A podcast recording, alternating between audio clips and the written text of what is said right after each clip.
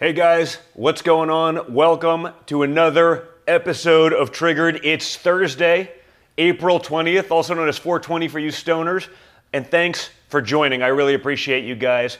Just in a few moments, we're going to sit down with former Trump DOJ official and the executive director of Fight for Schools, Ian Prior.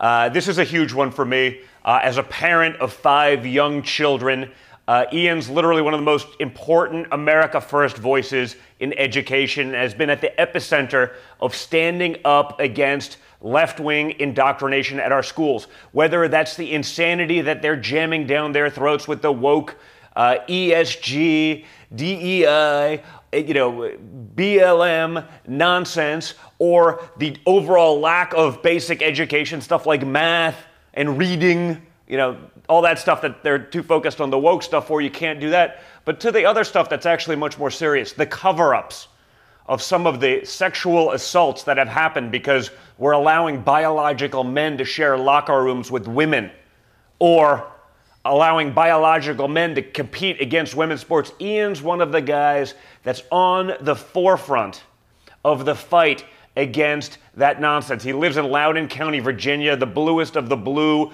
where a lot of this insanity comes from. And you don't just have to sit back and take it, right? Being the leader of the charge may not be for everyone, but you can learn what you can do, where you can see the hidden agenda that's just been so subversive.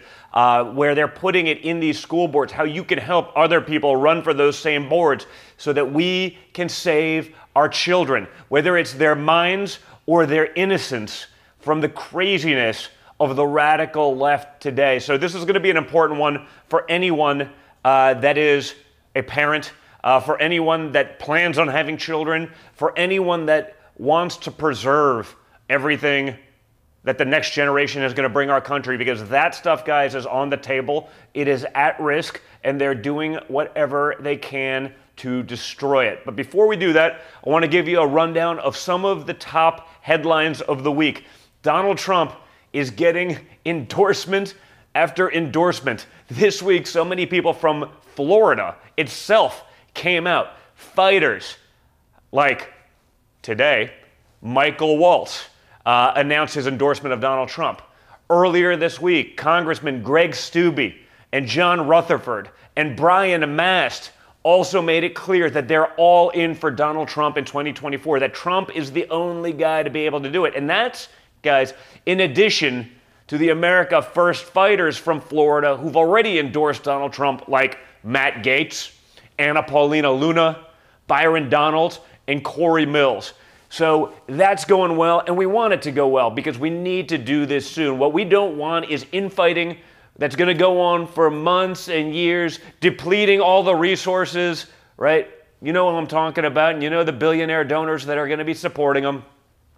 We need to make sure we have that money to take on the radical Biden administration. We need to be able to take on their dozens of billionaire donors, the Soroses of the world who are going to keep their ballot harvesting operation. We need to make sure we're playing that game. So these members of Congress get it. They know what we know that Donald Trump's the only America First candidate, and he's fully committed to standing up for the forgotten men and women of this country. He's not the swamp. He's not controlled by the opposition that's taking advice from people like Paul Ryan and Karl Rove and the lunatics out there. He's the guy that can fight. And get this Congressman Lance Gooden, who, by the way, you should check out his Twitter feed because it's one of the more lit congressional Twitter accounts out there from Texas, also announced his Trump endorsement right after he had a meeting with Ron DeSantis. He literally said, I quote, I met with Governor DeSantis, and while he's done commendable work in Florida, there's no doubt in my mind that President Trump is the only leader who can save America from the leftist onslaught we're currently facing it seems like the only people who are really behind DeSantis at this point are the ones who haven't been around him all that much because these lawmakers know that Donald Trump is the only one who can actually fix the mess, who isn't beholden to the people who have created these messes. And sadly, the economic warning signs, guys, are only getting worse. All right, think about this. nearly 7 in 10 Americans now have a negative view of the economy. In a new poll, a whopping 69% of Americans view the economy negatively, according to a poll from CNBC. That's the highest level it's ever been in the poll's 17 year history, right? So that's including the disaster of 08. Like it's worse than that. And by the way, if you look at the stats, it probably is. Two thirds of those surveyed said their wages are falling behind the level of inflation. Now, our media, big tech, big, no one's really talking about it. You can't because they're the marketing arm of the Biden administration who has nothing going for it. So they'll just, they just won't talk about it. And that's not all because probably not exactly uh, the most conservative guy in the world, but uh, CEO of Bank of America, Brian Moynihan, said this week that everything, everything points to a recession this year. Remember, guys, we have inflation out the wazoo. We have reckless spending. See Ukraine. We have interest rate hikes, growing fears around the housing market, layoffs at major companies like Amazon, Facebook, Goldman Sachs, and more. It's a brutal economic storm. Okay? And it's not stopping there, right? Banks aren't lending to car dealerships anymore. There's a credit crunch. People are pulling their money out of banks, and when they're doing that, that stops the banks from being able to leverage that money in the economy. Either way, that's scary, and it spells a disaster. And by the way, guys, it's tax week. So I hope that you all paid your taxes so we can keep supporting and creating the next billionaire oligarch class in the Ukraine. Vladimir Zelensky is depending on your money, folks, so make sure we get it because we need to protect their borders. We can't protect our own. Why would we do that? We can let drugs and fentanyl and human traffickers and sex traffickers come across our borders with reckless abandon. We can't finish that wall for $3 billion, but we're in for 130 and the first Patriot missiles just got there this week. So you know there's a lot more than the 130 billion going to Ukraine. So make sure, guys, as everything gets tighter, as it costs you more at the pump and in the grocery stores, and as your mortgages reset and you can't get new financing because the banks have restricted, remember that your hard earned dollars are going to help Ukraine. Remember when Biden said he's going to be paying and making sure that we take care of their pensions? Your pensions? Screw you. You're Americans. It's your money. We can use it for whatever we want, but it's not going to be for you, folks. You think it's getting worse? Guess what? Ford announced this week that its new Lincoln Nautilus will be imported from China. From China. Ford Motor Company now is importing cars from China, making it the first time Lincoln will import a vehicle from China. Currently, they're making it in Canada. I mean, they're lunatics these days as well, certainly politically, and yet now they're turning to an American adversary to make our vehicles. What could go wrong? Now, ideally, they'd be making the vehicle in America, and China is pretty much the worst possible option as an alternative. But again, guys, all the warning signs are starting to point us in the right direction of disaster. It's why I talk so much about wanting you prepared. It's why I'm psyched that companies like Goldco uh, are advertising with a show like this because the importance of diversifying cannot be underscored enough right now. Again, look at the signs.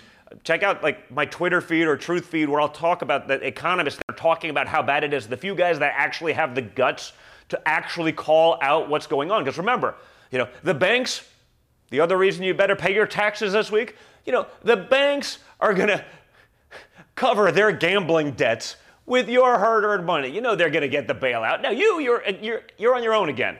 There's a consistent theme here, folks. But that's why you want to make sure you're diversified. You're not going to play around with the lunatics that are in charge. You're not going to let that volatility and the runs on the banks and the banks that have collapsed in the last, last month. So, you know, go check out donjuniorgold.com just to learn a little bit more about it. Uh, I'll put the link uh, down in the, the bottom uh, of the show that you can go check it out for yourself. But just learn. At least that way, you've seen both sides of the story. You can check it out for yourself, make your own decisions. But man, it feels like we're in a scary place. and the Biden White House has no clue how to manage it. The economy is going to hell, and they have no idea what they're doing. And anyone who's been watching for the last few years knows that. Frankly, a lot of the establishment Republicans don't either. It was under Donald Trump that we saw strong wage growth, real wage growth, for like the first time perhaps in our lifetimes. You had energy independence, they blew that for like their cult of environmental whatever. And, you know, meanwhile, then we're getting uh, much dirtier oil from Venezuela and Iran, the world's leading state sponsor of terror. Minor details, folks, but screw our energy independence middle class tax relief, we had that under Trump, and low inflation. All gone. America First, folks, is the only way out of this disaster.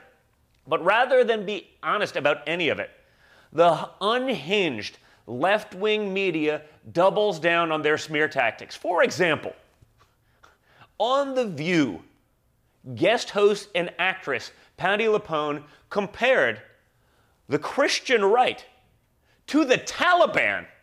To the Taliban, folks. Watch for yourselves. But I have said this before and it's been in print. I don't know what the difference between our Christian right and the Taliban is. I have no idea what the difference is. You're not the only person who's said that. Mm. I don't, I, I, I, just don't know what the difference is. Yeah. What's happening in this country right now in the name of religion is so dangerous. Yeah. Yeah. And it's not this country. It's not America as far as and you know, when I was growing up, I didn't know America was an experiment. They never said America was an experiment. When we were growing up, it was a democracy. And now it's in, you know, such danger. It's so upsetting. Yeah. Yeah. It's so upsetting. And it's upsetting to hear the loudest voices and not any kind of pushback to the loudest voices that are the extremity in this country. Well, that's There's, why we need people like you that speak out. I'm on the other side.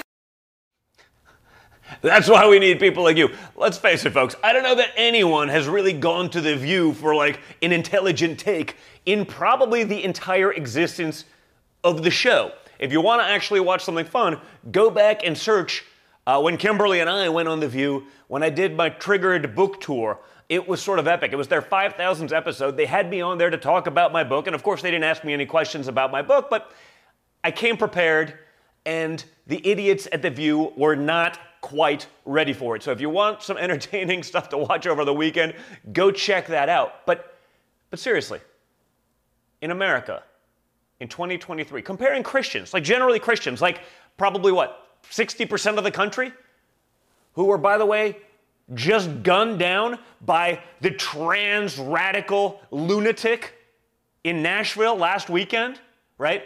Notice they're not going to say anything about what's going on in America with that radical agenda. They won't even call them the terrorists that they are. They won't call them the most privileged class in the country. Because if you're trans, you can just do whatever you want. There's a different set of rules for everyone else. If you're trans, what difference does it make? Oh, you, you have total privilege, total authority to do whatever you want, and no one can say anything. But these same clowns at The View didn't say anything about the trans radicals who seem to be doing a lot of killing these days, but they can compare Christians to the Taliban. The Taliban, who actually threw like gay people off of buildings and has a zero tolerance for any of the stuff uh, that the left uh, is so into. Uh, Hard to believe. It's hard to believe. But again, it's why no one should get their news from The View. It's why basically people like myself have fun dunking on every take that they have because it's so freaking stupid. Again, you want to see how stupid they are? Just go back and watch the episode I did when I went on The View because we actually want to get in the mix. We actually are capable of having that dialogue and debating those ideas. They not so much. So you can have Hollywood idiots like Patti LuPone call good, God fearing Christian Americans uh, indistinguishable from the Taliban. But it's also, guys, why this episode is so important to me. Because this is the extreme left wing lunacy that's infecting our media, and more importantly, it's infecting our schools. I mean, that's the real pandemic. This shit is going into our schools. They're manipulating our children, the most impressionable people in the world. They're not actually teaching them math. There's entire schools in a lot of these Democrat districts that the entire graduating class are not proficient in reading or math. But that doesn't matter. We were able to make sure that they knew there were 9,476 genders, and that's going to be all the education they need. They're going to make a great living doing that. No, they won't. They're going to get put on a government program and be Democrat voters for life. They're going to mutilate their bodies permanently. And when they come back, there'll be no consequence to the doctors or the teachers, the rainbow haired freaks that pushed it on those kids. No, no, no. It was the new thing. It was so cool. We need to lay out a plan to stop it. And Ian Prior, our guest who will be on here in a few minutes, uh, can tell us all about that because, again, we need to be in this fight. If we don't win that fight, folks, there's, there's no actual hope. So watch and learn how you can participate, whether it's at the highest level and running for school boards and actually being vocal. We must become unafraid and protect our kids. But before we get there, our last story. An IRS whistleblower tells Congress that Hunter Biden's probe is being mishandled. I am shocked, folks. I am shocked that the DOJ and that the government officials investigating the corrupt, crackhead, whoremongering son of the commander in chief of the United States, I'm shocked to hear that he's getting special treatment. I wonder why. I mean, when you look at all the smoke, when you look at all the things he's done, and you say, imagine it was Donald Trump Jr., I'd have been in jail already, and yet nothing's happening. So, an IRS whistleblower wrote a letter to Congress saying that he wants to come forward to reveal a cover up in the tax evasion probe into Hunter Biden. According to his attorney, the unnamed whistleblower is a career IRS criminal supervisory special agent who has been overseeing the ongoing and sensitive investigation of a high profile, controversial subject since early 2020.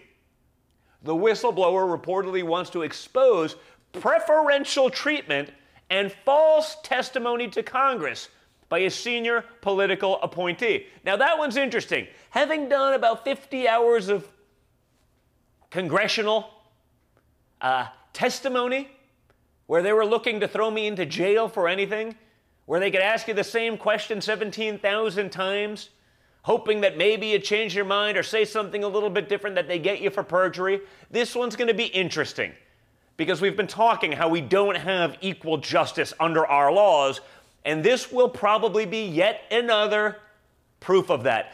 This will be the only whistleblower that Democrats don't love.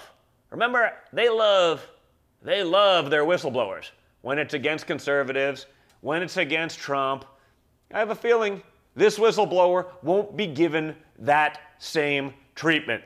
So let's watch this one closely. But let's make sure we call it out and let's make sure we also hold Republicans accountable. Okay? So that they see that we expect them to act, that we expect them to be treated the way we've been treated. Because that's not what's been happening right now, folks.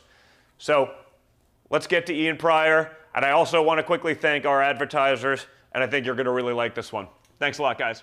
Guys, welcome to another episode of Triggered, and we have a really outstanding guest for today. Ian Prior is joining us. Ian's a former Trump DOJ official. He lives in Loudoun County, Virginia, the heart of the lunatic left and the fight against our children's and the radicalization of our kids in schools, and he helped lead that fight against the leftists. He's the author of Parents of the World Unite How to Save Our Schools from the Left's Radical Agenda. He's also the executive director of Fight for Schools and is just someone who's on the forefront of that issue and combating the leftists and their indoctrination and the attempted takeover of our children.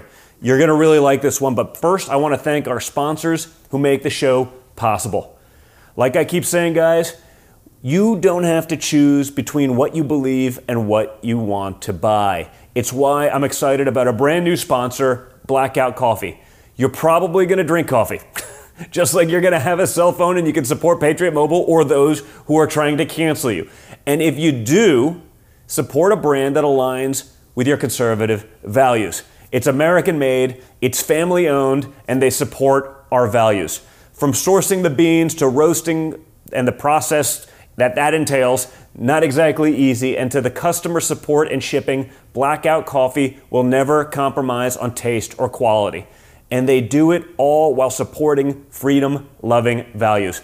Go to blackoutcoffee.com slash Don Jr. for 20% off your first order. Check them out. I think you'll like it. I know I've been drinking it now for a couple weeks as I was checking it out for this show, and it's been great. That's blackoutcoffee.com slash Don Jr. And guys, I'll keep saying it. Support the companies who support you, so support Blackout Coffee. And I also want to make sure that you support Goldco. Gold and silver can protect from your retirement savings from inflation and dollar devaluation. You see the world, you see the warning signs, you see the banks collapsing. It's literally happening before your very eyes. When you see the storm brewing, do something about it. Be prepared. So, owning tangible, physical, and inflation hedging gold and silver can help diversify your portfolio and protect you from the lunatics that are making the decisions today. Goldco has helped thousands of Americans diversify and protect their retirement savings. So support the companies who support you instead of supporting woke companies that hate your guts. Go to donjrgold.com to learn more. That's D O N J R gold.com. Learn more. Uh, I think you'll like it. I think it can help you hedge against the insanity that we're seeing. And now we're going to sit down with Ian Prior. Guys, you're going to like this one. In studio today, we have Ian Prior. Ian is a former DOJ official. Uh, he lives uh, in the heart of woke, uh, woke Inc., uh, Loudoun County, Virginia, right outside of DC. That's where uh, I'd say the, the cause of the vast majority of America's political problems stem from, as well as sort of the, the driving force of woke uh, BS. Uh, he's written a book, Parents of the World Unite, uh, as a leader uh, in the forefront and the fight to save our schools from the left's radical agenda. Um, and he also is the executive director of Fight for Schools. So, Ian, tell us what the hell is going on? How, how did it come so quickly? You know, I don't think it necessarily came quickly, right? I think this is something that's been going on for mm-hmm. years, mm-hmm. right? You can go back to the, the Carter administration centralizing power under the Department of Education. Mm-hmm. But people didn't really catch on until they were forced to look at it, right? And when were they forced to look at it? Starting in March of 2020 when COVID happens. People are at home with their computers, they're sitting next to their kids with their Chromebooks and looking at what's going on. And at that point in time, it was really a lot of the, the race, critical race theory mm-hmm. issues, right? Where it's, oh, you're an oppressor or you're oppressed. And I think parents are like, well, what's going on here? And then schools stayed closed in, in a lot of places. Parents wanted schools open. The politicians were like, no, no, no, no, we're going to keep schools closed here. Even though, you know, in other parts of the country, they were able to safely reopen. And so you had these two sort of unifying mo- movements that came together throw in you know an election in 2021 in yeah. Virginia where you know the spotlight is on Virginia and really in Northern Virginia things just exploded and, and we really peeled back the curtain on what was going on in our schools. You know, I guess I guess it's no different than sort of everything else that we've sort of discovered, right? Like I've been, you know, talking about the Ukraine war, and of course we've been waging a war in Ukraine, unbeknownst to the American public. Like this is the stuff that they wanted to do, and it sort of took, like all the other issues, it's almost like it took Donald Trump and like Trump derangement syndrome to actually say the quiet parts out loud. So I imagine the school issue, like everything else that we're discovering about our country that we didn't believe could ever happen in our country, was probably going on for quite some time. It just took that cataclysmic event to actually have it all come out. Yeah, it did. And you talk about Trump derangement syndrome. Well, you know, once Biden gets elected, the, the, the far left activists need a new derangement syndrome, right? And they just start looking at their neighbors and saying, well, this person, you know, isn't in favor of, you know, biological boys using bathrooms. So we're going to obsess over this person because they're effective or they speak at school board meetings and they just demonize everybody. Yeah. Like the left will, it doesn't matter if you're president of the United States, if you're a congressman or you're, you know, somebody down the street, right? They're going to try and demonize you if you do not believe what they believe, raise your kids the way they want you to, um, say the things that they want you to. And, you know, that's really what exploded, I think, in Virginia, but now we're seeing it all across the country. And, and I guess that's sort of, I mean, the, good and the bad of every situation, right? The, the shutting down schools theoretically for our children's education was a total disaster, right? I mean, it like you know, not that they were doing good at math or reading or basic stuff that you'd learn in schools anyway because they're being indoctrinated, but it actually the good of it was that by the left continuing to do the lockdowns and listening to the you know teachers unions and just running with their narrative it actually gave us time and parents time to actually figure this out so what they thought they were doing themselves a big favor probably was you know a, a kill shot to the insanity of their agenda and actually you know bringing that to the light of the people. Yeah, and we saw that really in Loudoun County where when schools were closed, you had this group of parents that were really pushing to reopen schools and they organized. I mean, they really were sort of the prototype of what we really developed mm-hmm. in 2021. And so by the time we get into, you know, local cancel culture issues, critical race theory, you know, sexual assault cover-ups, we already had the, the, the germ of, a, of an organization in place, and it was really easy to kind of bring everybody together. And you know, we ended up getting, we were trying to remove school board meetings, which required getting signatures. We got like 25,000 signatures over yeah. the course of six months, and I think changed the course of, of history in Virginia as a result. Well, I've said that. I mean, for people, you know, a big tenet of this, you know, how do we fight back? How do we get involved? And the thing I've said for months now, and probably you know years, but certainly months since we started this show, is like get on your school board. Like you don't have to run for Senate, you don't have to run for Congress, you know, but like if you have kids, get on your school board because it was always fascinating to watch how many of these school board people like don't even have children. Right. Like they, they have no interest in having children, but they do want to control your children and they want to have the ultimate say. Uh, and that continues to happen as they carve out parents and their rights and people who showed up to those meetings were labeled by our DOJ and FBI as domestic terrorists. I mean, it's insanity.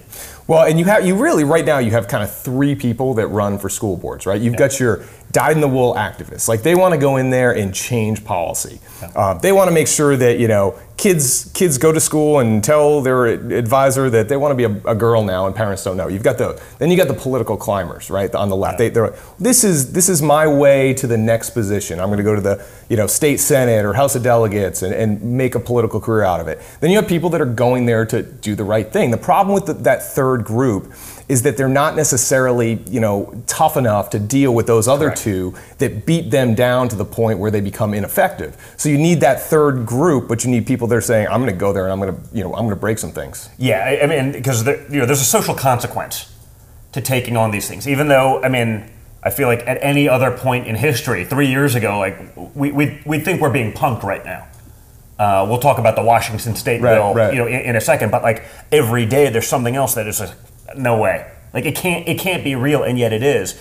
You know, I know actually one of the sponsors of the show, Patriot Mobile. You know, they funded a a school board race down outside of Dallas, and like won and took control of this leftist insane board, and put people in there who just believed and shared the values of the rest of the constituency of that neighborhood. And I mean you know, I think it was CNBC and like the big news agencies like went after. They're promoting racism and misogyny and you know whatever the ists. You know, mm-hmm. you're, you're yeah, always yeah. something. It doesn't have to do anything with the topic, but like it was a punishable offense to actually elect people to a school board that share the value of the parents of that school district and you know, they, they went after even the corporate sponsors who helped make that happen. That's you know, again, they're a sponsor of this show, so they have some guts and they're willing to be in that fight.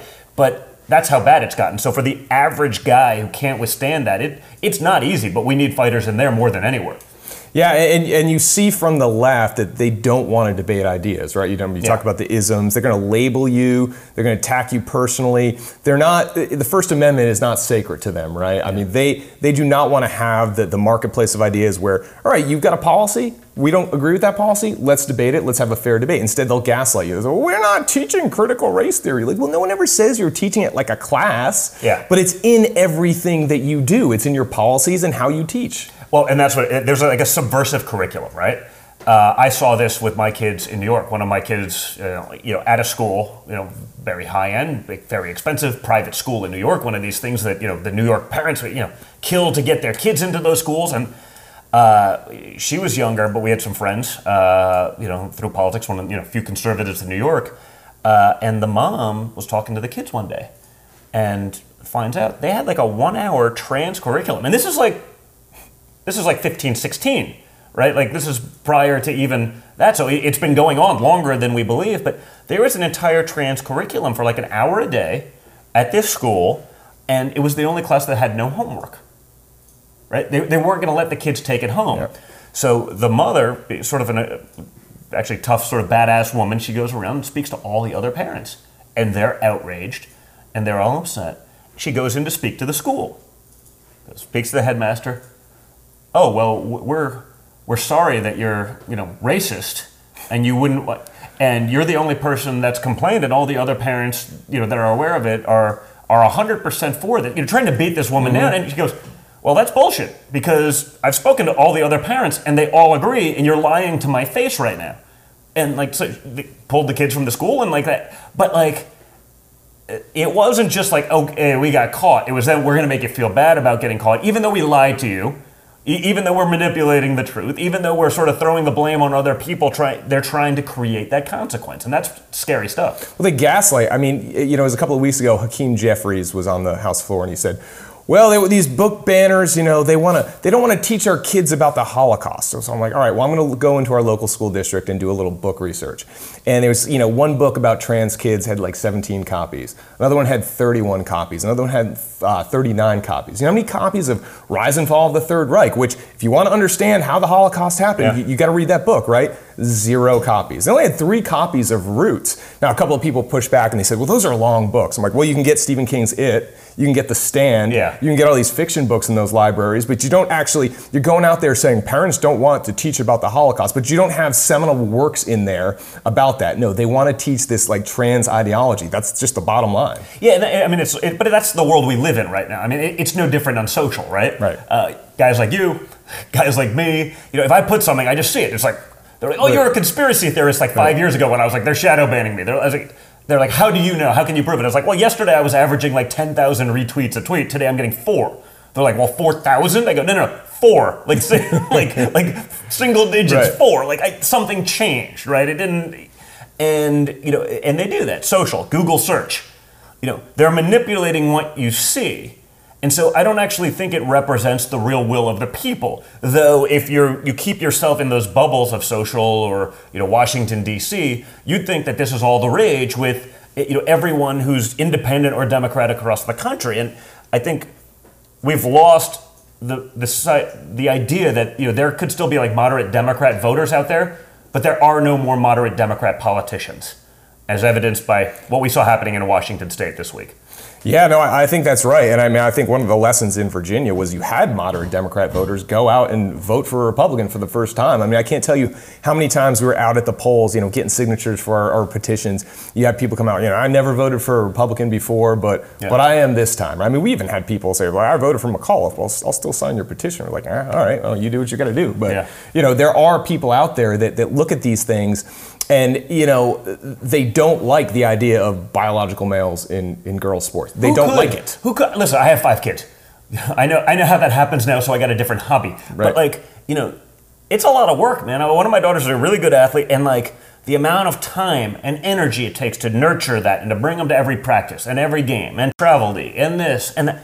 You know, the the average mother that's doing that across the country every weekend for their kid to give them a chance, and then like someone's just like, I'm a girl. You know, sort of a journeyman male athlete. Like, I'm not going to get a scholarship, but if I'm trans, you're the ultimate form of privilege in America today. Totally. And so you could become, you could be a journeyman, very average, less than average male athlete, become a female, dominate that sport, be treated like you're the ultimate female athlete, and you have the added benefit of being trans on top of that. It's it's mind blowing. And I want to know, where, like, where are the feminists? Like, where are the people that fought for Title IX? Because this seems to be like, you know, that they can go along with this blindly. They're either so weak, uh, s- stupid, or they're just so worried about the social consequence of coming out against this thing, uh, even though they had no problem being vocal for the last 30 years. Yeah, I mean, I think that's it. I think that the, the pushback on this issue is unlike anything else that, that the average person is willing to do, right? I mean, they may think this, but they don't want to get canceled, right? I mean, they're not necessarily in the, you know, the industry where, all right, they go out and they, they're on Twitter, they go on the news, they're, they're, you know, like us, right? Um, they don't want to lose their business because, you know, next thing you know, they're, they're, you know, business is being flooded on Yelp with transphobe, transphobe, transphobe, right? And they say they talk about, oh, well, we need to protect trans rights. No, no, no. What you're asking for is pr- to protect trans super rights because Oh, they yeah, have no, super rights. There's no pretense of like they want to be equal. right. Because they are. Like I, I, I can't name a right that I have that a trans person, certainly an adult, because again, once you get into children's issues, like who's more impressionable than a young child, and that they're trying to carve parents out of that process is a whole other story. But like, I can't name a right that I have that they don't have. But you know, if if they're trans, I mean, they put that on a you know corporate America job application. It's like Mm-hmm. uh, you know that that like replaces being a 4.0 student. Um, or or numerous other things. It almost gets rid of like the need for accomplishment because it's like, well, we need to check. You know, we can do that. Oh, trans minority. It's like, oh, it's like the holy grail of diversity. Now, once they hire it, if they totally underperform, you can never fire them because you'll get sued. And uh, but doesn't seem to affect anything. Yeah, and if you think about kind of an analogy with, with the Americans Americans with Disability Act, right? You know, you, you'd make accommodations. So you'd put a ramp somewhere, or you Mm-hmm. get handicapped spaces, and yeah, it's a mild inconvenience for people, but like big deal, right? Yeah. Okay, yeah, well, Yeah. the ramp. Doesn't- we're, we're building. We've, Yeah, done, sure, we've done it all whatever. over the, you know, and then you have the people that take advantage of that and then go around try to find Right, some right, flaw. right. Like they don't really have a problem. They're never actually using the thing, but it, it's they're literally professional litigants. They go and try to find some way you may have violated the code for the handicap ramp to be able to sue you for you know a nuisance fee, basically. Right. And so they're doing that, I imagine, in this movement as well. Yeah, but this movement is even it is even more problematic because the rights or the super rights that they're getting actually impact not other people's convenience but their rights too, right? So Yeah. if a you know biological girl feels uncomfortable using a bathroom with a biological boy, they tell the biological girl, "Well, you can go use the single-use restroom or you can go see the unified mental health team and they'll get your mind right." I mean, that's discrimination. Yeah. That is discrimination against the girl. That's sex discrimination. Well, yeah, I, I spoke to Riley Gaines, uh, who was the swimmer who literally tied Lia Thomas, and yet they gave, meaning exact score, to the hundredth, uh, tied Lia Thomas, the Penn swimmer, my alma mater. I'm a little bit embarrassed, but uh, who you know became the trans sensation, journeyman male swimmer, won the female national championship, literally tied Riley Gaines. And the actual woman who spent her whole life trying to dominate her sport and did, they're like, well, we're giving it to we're, we're giving it to Lia Thomas. Like, well, it's a tie. Like, wh- why does Lia Thomas? Why, why is it arbitrarily? You just decide you're just going to give it to the dude who last season was swimming as a male, uh, and yet there's there's nothing. And if she says anything, she's again transphobic. She's you know, I don't even understand anymore. Well, and the hypocrisy. I mean, look, if you're a if you're a male and you want to identify as a female, you'd think it's like, well, I'm a female now. I'm going to go prove that I can compete in, in men's sports, right? So go compete in men's sports and show everybody that well, females can compete in men's sports too. Okay, it d- defies reality, but uh, you know the fact that all we're looking at is males going and competing in girls' sports. It right? Never goes the other way, around. right? There's not like it's No. like, hey, it works both ways. You know what I mean? Or they'll find like one example where like some dude tripped, you know, and the the trans person wins, and it's like, oh look, they dominated. Right. It's like, well, it, it it's so lopsided, and that's why I don't understand it. It feels like to me in watching it, the people that are supporting these things, the people that are, you know, yeah, Dylan Mulvaney should have a Nike bra on, and that's wonderful. Like, they're all female.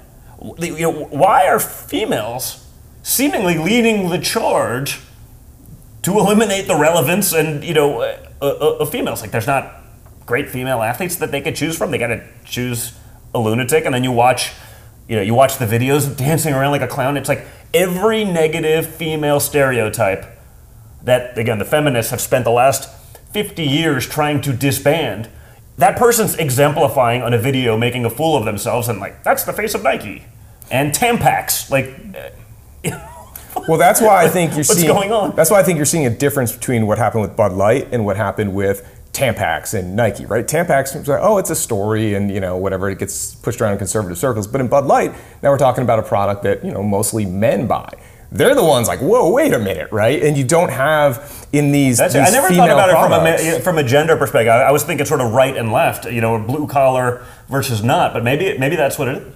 Yeah, it, it's it's strange as, as I watch this this play out. I think the the reason the juxtaposition of Dylan Mulvaney and a product that is so associated with males. Mm-hmm. You put those two things together, now you have a tinderbox where you don't have that when you know Dylan Mulvaney's out there with the extra bo- you know boxes of Tampax, right? It doesn't no, but- become the but, thing. like, listen, I'll get crap for saying this because these these are you know brutal, but like.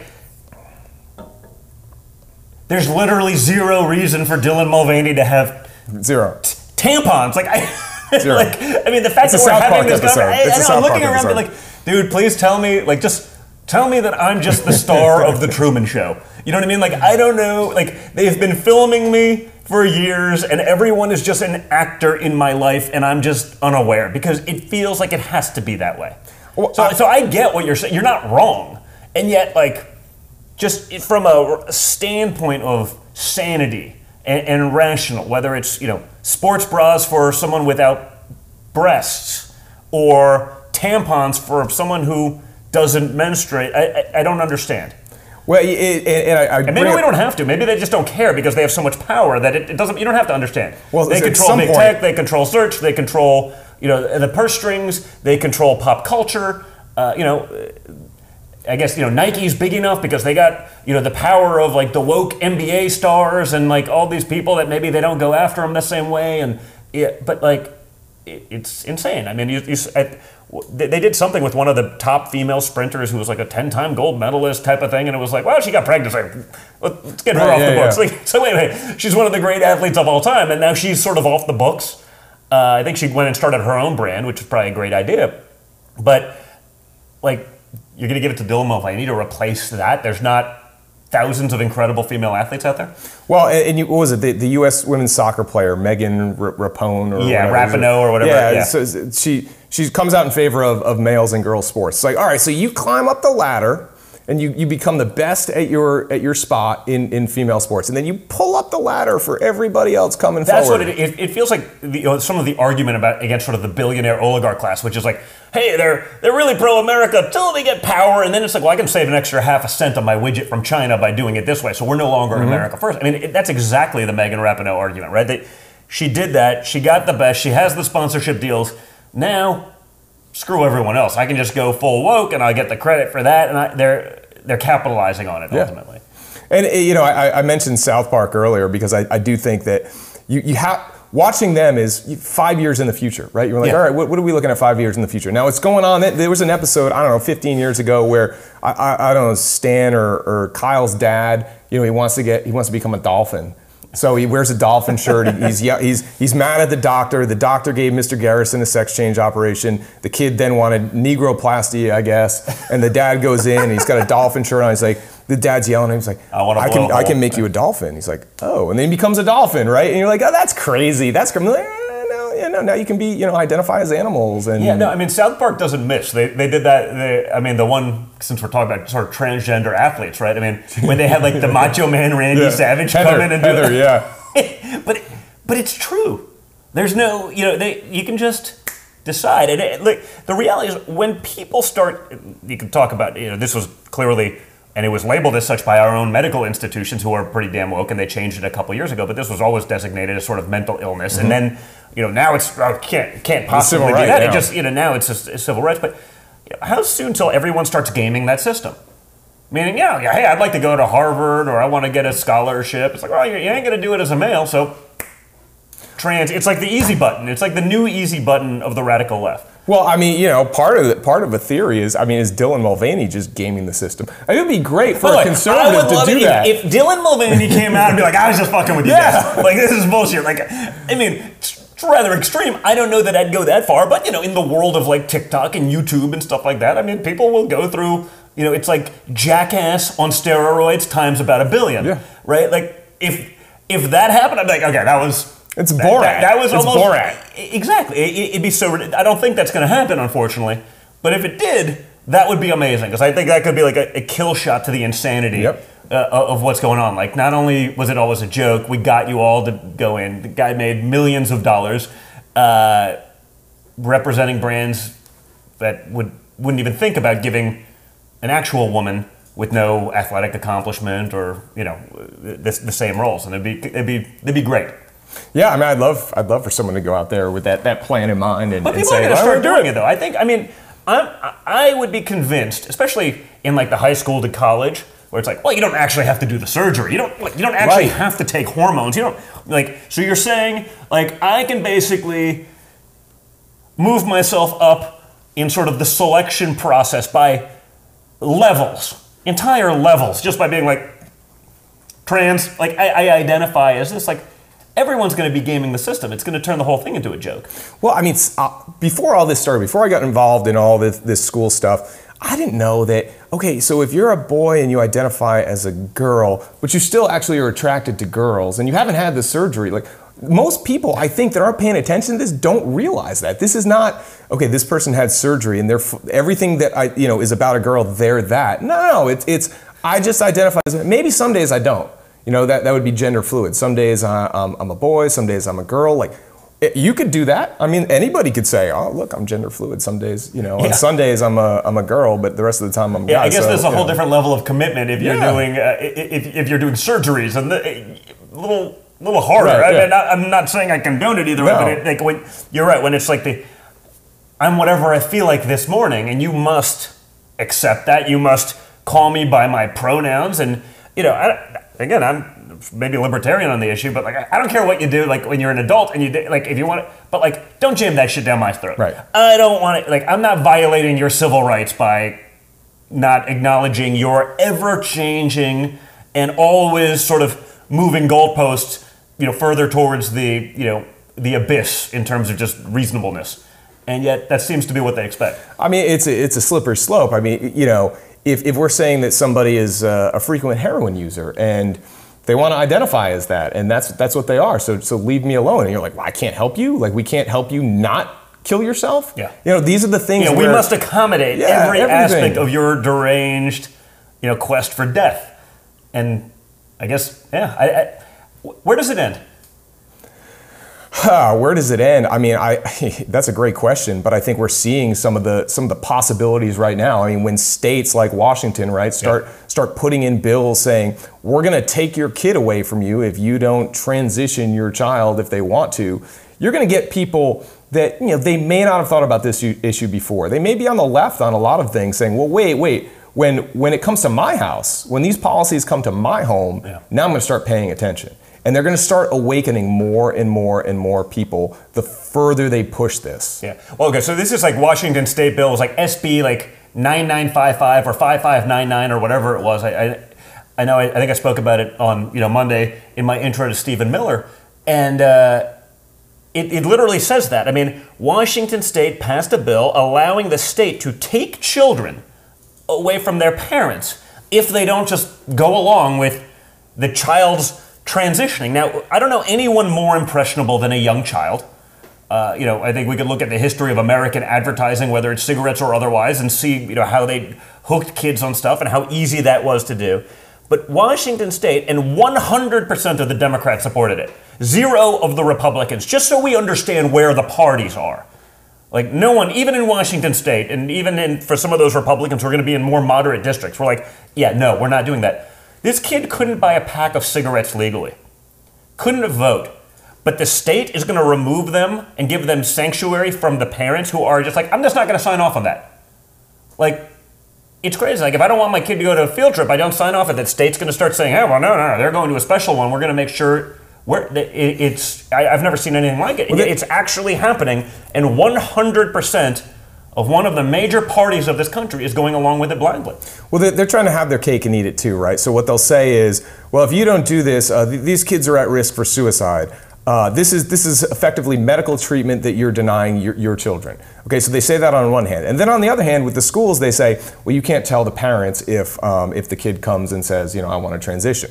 So you're denying information to the parents about your child's medical condition, their mental health condition right? You got to get a, you got to get a permission slip to give them Tylenol. But if you're going to start them down this road to you know ultimately puberty blockers, testosterone, surgery, you don't have to tell them for that. But make sure you get that permission slip for Tylenol. It's insane. I, I didn't realize sort of the, the have your cake and eat it too argument, and that's that that really is right. Eh, So, I mean, what what other states are doing this or attempting it? Who are the most egregious offenders? And what, what have you seen? I mean, you're, you're obviously researching the stuff. You're in that.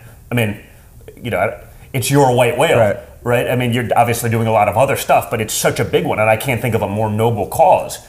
Uh, what, what are the other states that are doing Well- this? What are the other guys that have tried it? Who has accomplished it? Well, I imagine this will actually pass the Washington. I guess it went through the House, and it was you know 100% Democrat vote. I mean, to me, it's it's sanctioned kidnapping. Yeah. It's state sanctioned kidnapping, and like I think the only thing you can do is actually get out of those states because they're gonna. I mean, there will soon be, I'm sure, criminal consequences to parents not doing this. I imagine that's the next step. Uh, I mean, if taking your kids away isn't enough, eh, what other decisions can kids make of this gravity that permanently affect them? That you could effectively carve out the parents or make sure that they don't have any say or just take them totally. Does it Well, exist? California recently passed a bill that, that makes it essentially a sanctuary state for, for these surgeries and these treatments so that kids can go there. Parents don't have to be informed. It's, it's, it's a magnet, right? It's an attractive nuisance for kids to go to California. In Virginia, we had um, a legislator by the name of Elizabeth Guzman who's now looking to move up to the Senate. In 2020, she introduced a bill that would criminalize parents. So if you didn't, you know, give your child these kind of, you know, medical treatments, then you could be prosecuted. Now, it didn't go anywhere, but that's where they're going to go next. And quite frankly, a lot of the schools that say, you know, we're not going to tell parents, they really, I mean, in theory, they could be calling Child Protective Services right now because their whole motivation is, well, we need to protect the children from the parents that won't give their kids this important medical care, which, you Yeah, know. so they're saying it's a, essentially abuse denial. Exactly.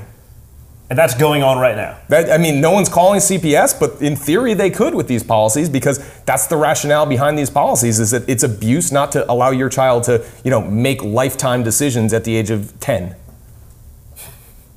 Uh, So uh, you know, I, I, and I'm with him on this one. I 100%. Elon Musk basically said, you know, you got to throw these people in jail who are pushing for this stuff and who would allow it to happen. And I guess that's the reality. Is there any consequence? Meaning, you know, you, you push a five-year-old or a seven-year-old or a ten-year-old into, you know, gender affirming, you know, affirming care, or whatever the hell they call it. You know, they, they always have to. They're, they're very good at marketing to make it sound like it's, you know, nice and wonderful. But they're pushing, you know, minors into sex change operations. Is there any consequence to those doctors if that kid wakes up at 18 and is like, "What the hell did you do to me?" I mean, you see some of the videos, and uh, you know, uh, I, I saw a couple over the weekend just watching this stuff. It's you know, the recidivism rate is like 93 percent. Like people who do it and regret it later. I mean, that's crazy. But you see some of the videos of these people, and they're like, you know. 34 year old, you know, adult male with no facial hair, no nothing, because they were put into the, and there's like, I, I'll never have kids.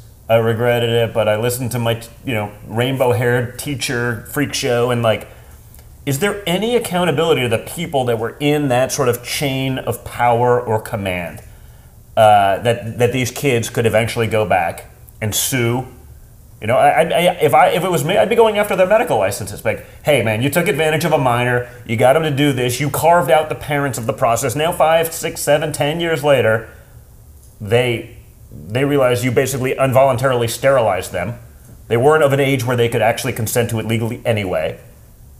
Are, is there ever a way that we could push for those ramifications to, to make it like where every doctor's not like, hey, you know, Right. it's like you know the COVID shot. You're finding out like, oh yeah, we got an extra fifty bucks a person for just jamming it in there. You know, they're making money on it. It's a racket.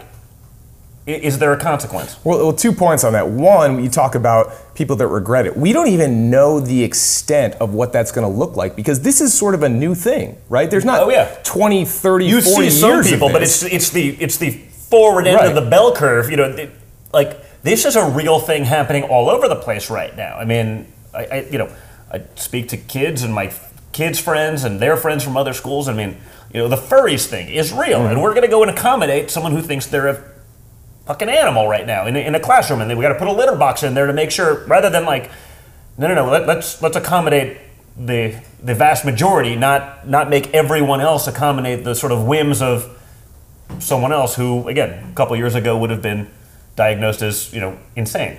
Well, I think on the on the consequences issue, I mean, you're going to have states that are going to vote to make this illegal before 18, right? And there will be consequences there. And then, of course, the left is going to, you know, to come They're do- racist! have protests and death Civil ins and all that stuff. Uh, but in other states, you know, you're not going to be able to do that, right? In California, Washington, Oregon, wherever. Uh, but you are seeing some lawsuits now. Like Chloe Cole has brought a lawsuit against the medical providers for, you know, she's a detransitioner. You're going to start to see that, and hopefully, I mean, again, it depends on the judiciary. You're going to get some some woke judge that you know denies it, but that's why getting ju- good judges that uh, adhere to the rule of law is so important because this is probably, I mean, if I'm a plaintiff's lawyer in 10, 20 years, Oh, yeah. I mean, you're, you're looking at class action lawsuits. I mean, these people are going to find themselves, you know, unfortunately, it's not going to necessarily happen all at once right now, but I think down the road, this is going to be major litigation. This is going to be like tobacco litigation type stuff. You know, and I, hope I hope so. I mean, I think they should be in jail.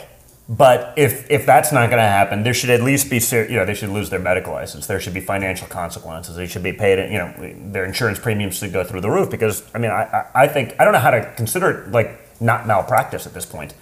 Um, but you know, talk about you know in sort of getting into the legal work. Talk about the details of what's written into these policies and how sort of subversive it is. Because I mean, there's so much sort of sneaky stuff. And again, when you have the full weight of media and big tech sort of boosting you, and you know, they'll hide the bad and sort of you know push the the fake good. Uh, out there, you know, talk about some of those things and how those policies are written, just so people understand just how sort of seated these things are in there. Yeah, and, and, you know, really the best example is is what happened in Loudoun County. I mean, that is, you know, really how everything went down. So you had a, a sexual assault in a bathroom in May of 2021. It was a gender fluid boy in a girl's room. At the time, they were starting to debate this policy, right? This policy 80-40, which means you got to tell, you got to call the kids by their preferred pronouns if you're a teacher or a student. Um, you get to use whichever bathroom of the, the sex that you identify with. And then um, the other one, which wasn't in the policy itself, a regulation, parents don't get to know. Well, what happens, the policy comes up for debate. Uh, one teacher goes and speaks up against the, the pronoun piece. Uh, he gets suspended for speaking at a school board meeting. Now he goes to court, he wins the case, he wins on appeal, but it shows, well, they're really, they're really trying to get this policy passed. Yeah. Then what happened? Then you have a superintendent, when they're talking about this policy at a school board meeting, uh, have there been sexual assaults in our bathrooms? I'm not aware of any records of sexual assaults. Well, that was a lie. That was a lie done so that they could pass this policy. So they lied about this, this sexual assault. They didn't do a Title IX investigation. They moved the kid quietly to another school where guess what? He sexually assaulted someone else. I'm shocked. Then the story I'm, comes I'm out. It seems like such a reasonable individual. Right. And people, you know, people on the on the left would say, "Wow, they're lying. He was. It, this didn't happen because of the policy." Like, no, it's actually much worse. They covered up a sexual assault to pass a policy on transgender super rights. Like that is what they will do. And they're going to gaslight and gaslight. And a lot of the things with don't tell parents, mm-hmm. they don't actually put that into the policy. What they do, the schools, they'll put that into the regulation. Right? So it doesn't actually get debated. It gets put in through the administration who puts it in as a regulation. So then they have full autonomy. Full autonomy. So, so what can, because I think this is important because people, what can we, what can parents be looking for uh, you know, in these things to discover this. Because again, I think if someone's willing to be the squeaky wheel, I think we can do a lot. Yeah, I think you can do well. I don't think this is a 50-50, you know, partisan debate uh, with parents. It, it's clearly where the Democrat Party has gone, but I don't think that Democrat voters, for the most part, believe in this stuff. I, I refuse to believe that. Um, and you know, it, I imagine if they knew they too would be a little bit more vocal about it. But what are what are the signs that parents can look for that this stuff's going on? How do they figure it out? How do they get involved? How do they spread that word? You know, because again, if they're hiding it that way, they're going to such great lengths to make sure that it happens, but to make sure that you don't know that it's happening there, has got to be a way to figure it out. Yeah, so you really have to look and ask: Is your school partaking in the school to scalpel pipeline, right? And and it's very nefarious how it all works. They will start putting books. There's one book, uh, "It Feels Good to Be Yourself," right? It's geared towards you know first graders to third graders. And this book, it's you know you pick it up, you're like, oh, it looks like a little storybook, animation, etc.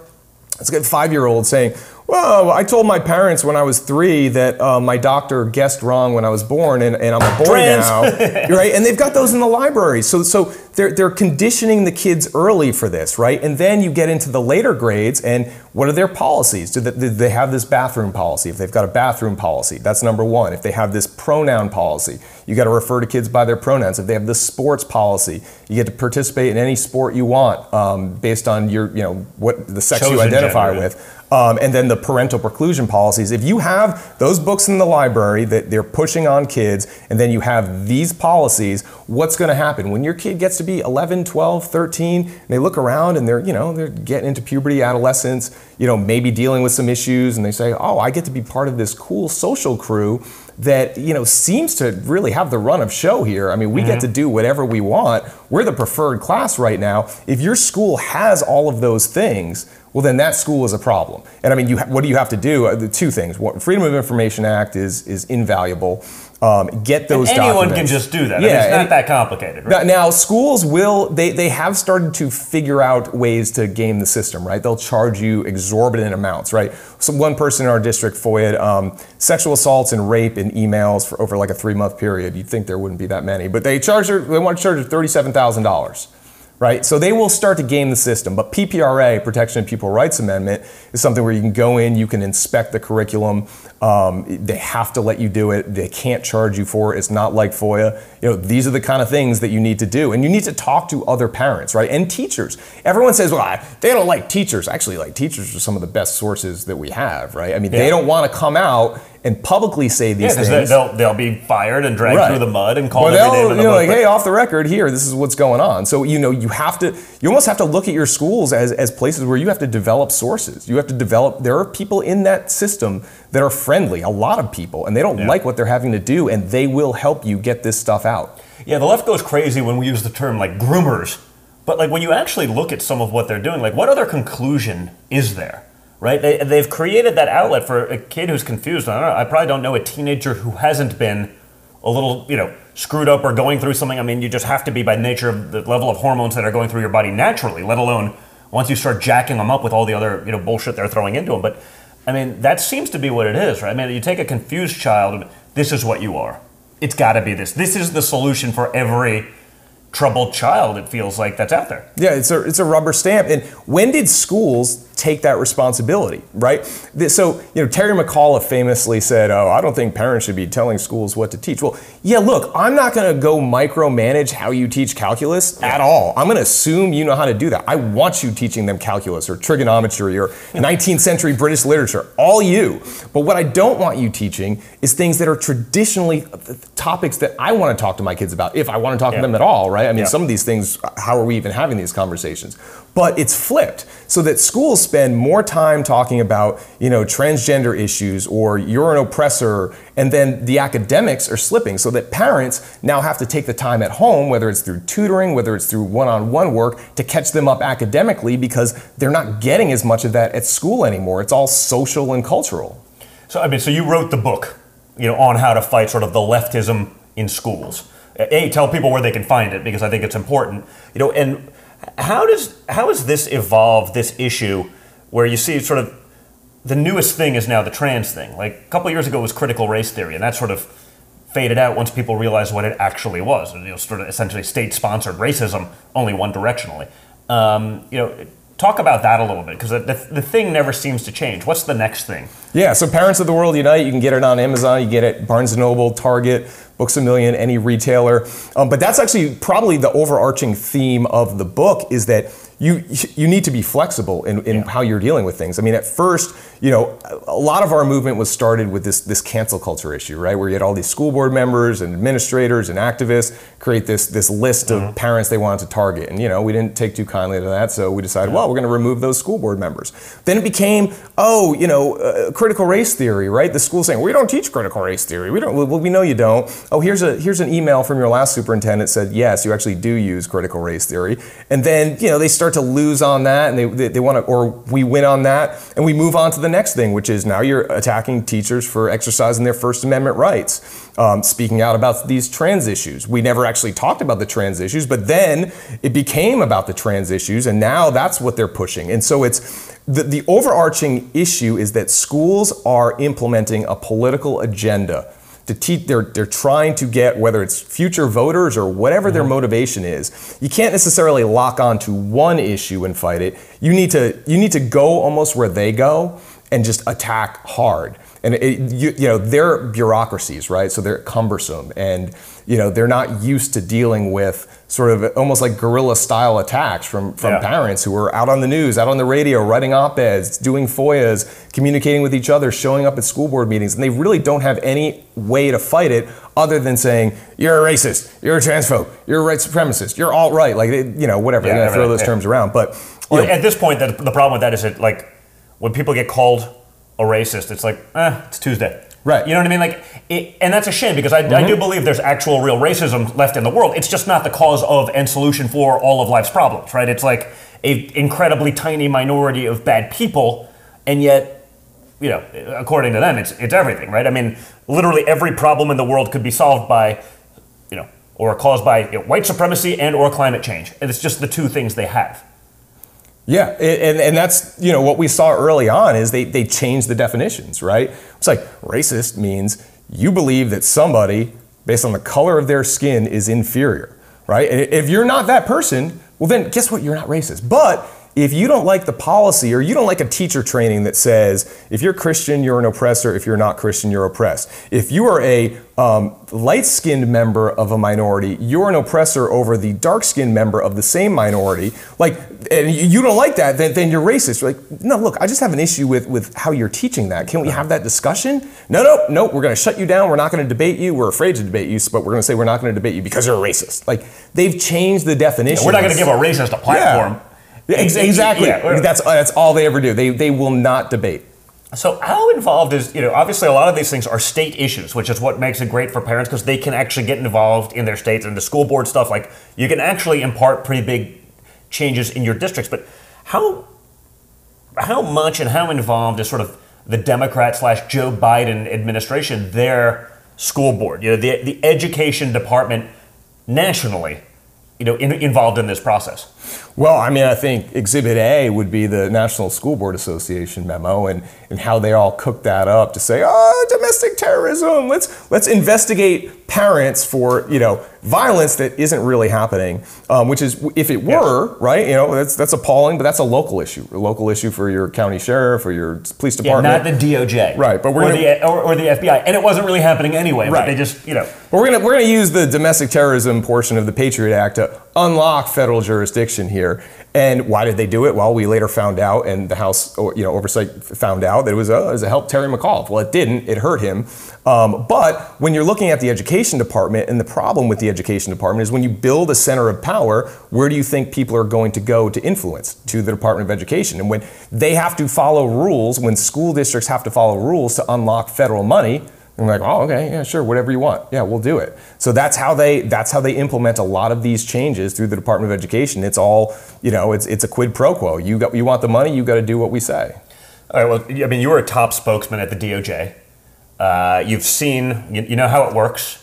What sort of like long-lasting damage is sort of the weaponization of those departments? I mean, the Department of Justice literally going after concerned mothers, just being like, "Hey, I don't want you jamming this woke crap down our kids' throats." I mean, for that person to be labeled a domestic terrorist, but not like, you know, it was the car that drove through the Christmas parade Right, in Wisconsin, right, right? yeah, Not not not a not a black supremacist because you can't say that because if that's a minority, they can't possibly be racist. But I mean, there has to be long-lasting damage to weaponizing these systems this way because, like, you know, I, don't know that I could have any faith in anything that they tell me being even remotely accurate at this point, and I imagine others are starting to feel the same way. Well, and that's the big problem, right? Is if you don't have faith in your institutions, especially like the Department of Justice, which is supposed to be impartial, which is supposed to enforce the law, which is supposed to be blind, right? Justice is supposed to be blind, but we're not seeing that.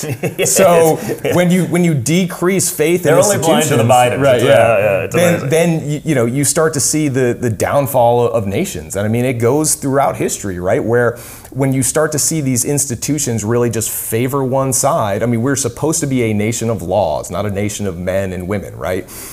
right now we're not a nation of laws we're a nation of well who's my you know who's on my political side or not we're just going to ignore what the law says and we're going to pick and choose what we do politically because we want to help you know terry mcauliffe win the governorship or uh, you know help joe biden like that has consequences long term which could be you know an existential threat to the foundation of our country Yeah, I mean, we saw that with the you know 51 uh, people who signed off on the Hunter Biden, you right. know, Russian disinformation laptop. It's like, oh, we didn't have any. You know, I mean, there, a couple. Of, I've heard a couple of people that were saying, wow, we didn't have anything, but like we just wanted to help Joe Biden win. It's like, wait, like why do they still have like classified credentials? Like, why do they still have that kind of access? I mean, they're literally lying to the American people for you know political purposes, and yet that seems to be happening day in and day out. Yeah, and you look at the media, and you know, you go back 50, 60 years, the same media that's you know breaking the Pentagon Papers, that's exposing government abuse, right? Which there has been for a while. Now it's like, no, no, no, we're good, we're good. Well, yeah, yeah, you can't talk like you know, we, we may be waging a war with the world's largest nuclear superpower in, in, in the Ukraine, and we have troops on the ground there. That's discovered, and it's like the, the real issue is that it leaked, not that we're doing right. it. You know what I mean? It's like where, like, what happened to these institutions? I mean, I, like, you can say what you want about you know Jack Teixeira, but like, I, I remember when Alexander Vindman was a hero uh, for leaking that, and the difference is like Jack Teixeira may have uh, and again, I'm not for leaking documents that could put our troops in danger or like, you know, critical personnel if we have undercover operatives in there, but like, I'm also not in favor of like lying to the American public funding an unsanctioned war. Like, he could have diverted World War III as opposed to like Alexander Vindman, who seemed like was almost doing the opposite and pushing us towards it. Well, I mean, the media used to be what, like the fourth estate, right? Where it was a, a, che- an a extra check and balance on the other three branches, or on the yes. three branches of government, right? Now it's no, no, no. It's we're, we're an agent. We're an agent for, for depending on who's in there. We're going to be an agent for you to really push out what or, or, to report things the way that that are helpful to you. I mean, that is not traditionally how our media has operated. Uh, you know, and look, there's a lot that goes into that, right? Social yeah. media, 24-hour you know news networks, um, the internet. It, things have changed. Oh, yeah, no, it's very different. But it, it just it's so concerning that you cannot have a media that just is there to hold the government accountable. Yeah, no, and I, I mean I see that even even the even the sources I like, it's like you, you sort of you read the headline and it's like, oh man, that's terrible. You clickbait, and then you read the article, and be like, oh, like right, like oh, that was nothing. Like it, it it's amazing how that happens, and so, I mean I think it also probably negative on both sides. You know, sort of creating the perpetual outrage cycle, which seemingly prevents people from functioning rationally at this point. Right. I mean, you know, where you can you can look back. I'm really post World War II, right? I mean, that's even before that. The rise of the administrative state has has created sort of in, perverse incentives now for the media to where are they're going to get their information from, right? Well, they don't want to they don't want to burn their sources, especially if their sources are, you know, we know that they lean left, and if it's an administration that they, you know, that they favor now, they're gonna they're gonna report in a friendly way and we're losing a lot of i think the good reporting that we had 50 60 years ago that that allowed us to to really know what was going on in somewhat of an unbiased way. And now it's i don't know where, where are you going to get it? Because orange man bad and right. you know it, well the, the real problem now is like you know talking about burning the sources like the sources are literally just like paid lobbyists of like the military industrial complex. Like it's not a real source. Like it's a real person perhaps with real power but they're just like okay, this is what we're looking to do, and so here's the leak. And, and I mean, I, I've seen that. My eyes have been open to it just because of what we went through for the last six years. You know, I mean, I was working for Russian government, and I, you know, I did right. 50 hours of testimony for treason in front of Congress, and like, it's like, wait, what? Like, how is? Well, there didn't have to be any truth. They, they just hope that if they get you in there for 50 hours of testimony, you know, if you, you put a comma in the wrong spot, oh, we got you for perjury. Not that you actually did anything wrong, but if we ask you just inane questions for hours on end, maybe you make a mistake and we say, oh, now you lied to the government and you're in trouble. Yeah, and I mean, we saw it with the with the DOJ memo on, on parents, right? I mean, one of the one of the key uh, citations in the NSBA memo was, "Oh, this angry dad that gets arrested at a Loudoun County school board meeting, right? And he was, you know, the face of yeah. domestic terrorism. It's like, oh well, it turned out, you know, his daughter was sexually assaulted in a bathroom. Yeah, I, would be I'd be pissed too, and I'd be I really mean, pissed when they're covering it up. Uh, and if you're a parent and you're not, you're subhuman uh, you know, there's no there's no other way to do it. You know, like you, I sort of like they did that to like uh, when they were messing with Kavanaugh, right? It's like he's defending himself from being called a gang rapist. Right? He's on the Circuit of Court of Appeals. He's a fixture in you know legal institutions for never had an issue, and then he's up for the Supreme Court, and Trump appoints him. So, gang rapist, and like the media attack on him was he was really heated in his response yeah. to someone accusing him of gang rapist. He must have done it. I'm like, wait, wait, wait. like, is anyone not gonna ever be like, heated if accused of something they clearly didn't do. And then it turns out, well, you know, the witness is lying, the other one can't remember anything, and magically it, it all sort of goes away. And again, there's no consequence or accountability.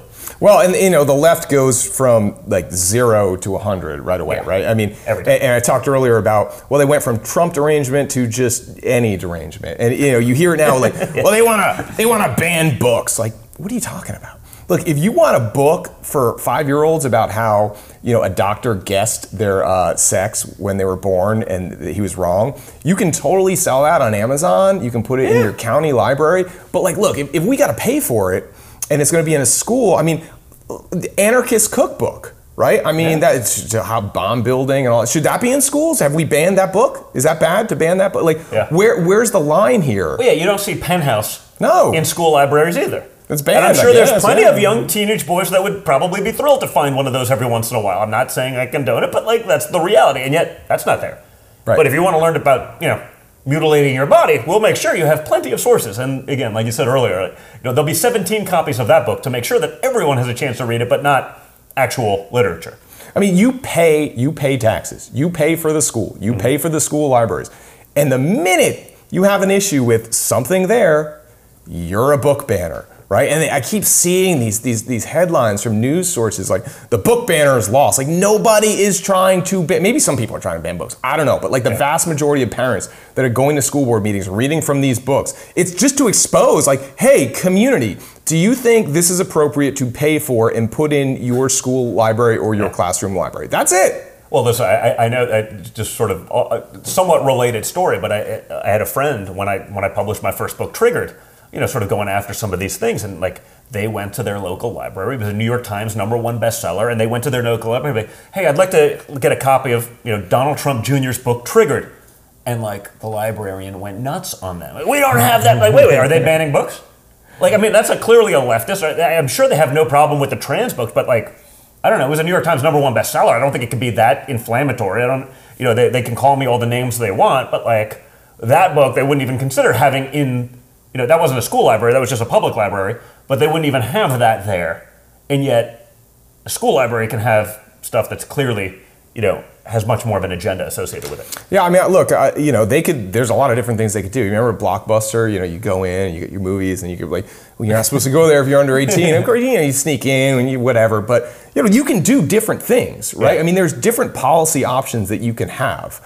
But like the minute you bring that up, you are immediately labeled a bad guy in your Yeah. community, and that's what makes it so tough. Like I've found, I've talked to a lot of people that have gone through some issues with their kids, and their schools haven't told them, and they're really concerned. And it, it's always sort of, I'd say, like left, a lot of left of center parents that want to be, Yeah. you know, that, that want to be kind and They're and- trying and so hard. Exactly. And then they find out it happens to them and they don't know what to do and they're scared, right? Now, the people that are more conservative, well, they've, they've been talking to their kids about this for a while, right? And Yeah. they're like, hey, you know, they may bring this up in class. If they do, you know, they get ahead of it. And so their kids end up being, you know, more balanced on these issues. But it's the ones that, that assume everything is just done for kindness and compassion that end up in the problem spots. Yeah, and it feels like it has nothing to do with that. I look at it, you know, in Hollywood, just being such a cesspool of some of this stuff. It's, it feels like it's like the latest accessory. It's like you're not cool if you don't have a trans kid. Yeah, Like it, it's not. It's like a status symbol at this point. It's like a you know a Bugatti. You know what I mean? It's like oh yeah, that, gotta have the trans kid, and it you know I guess you, you see a couple people like it's weird. We don't like we don't have this problem in the hood. You know you, you don't have this problem in you know in third world nations Nope. where they're like you know in China there's probably not a big you know bloom of trans kids because they're actually focused on learning math. Right, or how- finding their next meal. How to yeah, or or or something perhaps even more critical, right? And yet it, it happens, and it happens in these bastions of wokeness. And again, with around some of the most privileged people in the world, and I, I understand, and I'll disclaim that I'm coming from this as the son of a billionaire. Like I get it, but like I I would say that you know if I was applying to schools right now, or my children were applying to college right now, like same same things. I think their last name would make it very difficult for them. Whereas if they checked the box that was trans, or their friend with the exact same boards, exact same grades, exact same sports, check that box, it's like it's not even a question. In. Well, you know, it's interesting too because in Europe, I mean, you usually assume Europe is, is more left to us, right? Yeah. Well, Europe's going the opposite direction now.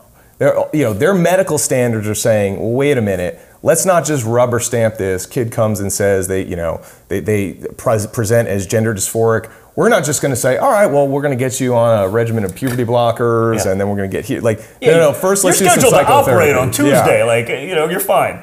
And you know, meanwhile, you've got uh, Levine at HHS saying, "Oh well, the Biden administration is fully supportive, and you know, we need to step up our, our program here." I mean, it's it's crazy when you see America going further to the left than you know Scandinavian countries in Europe. Yeah, I mean, like literally, you know, the, the socialists. You know, we talk, oh, we're a democracy. Like, are we really? You know what I mean? Like the socialists in Europe, they look at us and they look at the voting. Like, what do you mean? Like, you don't you don't have paper ballots, you don't have same day voting, you don't you don't need ID.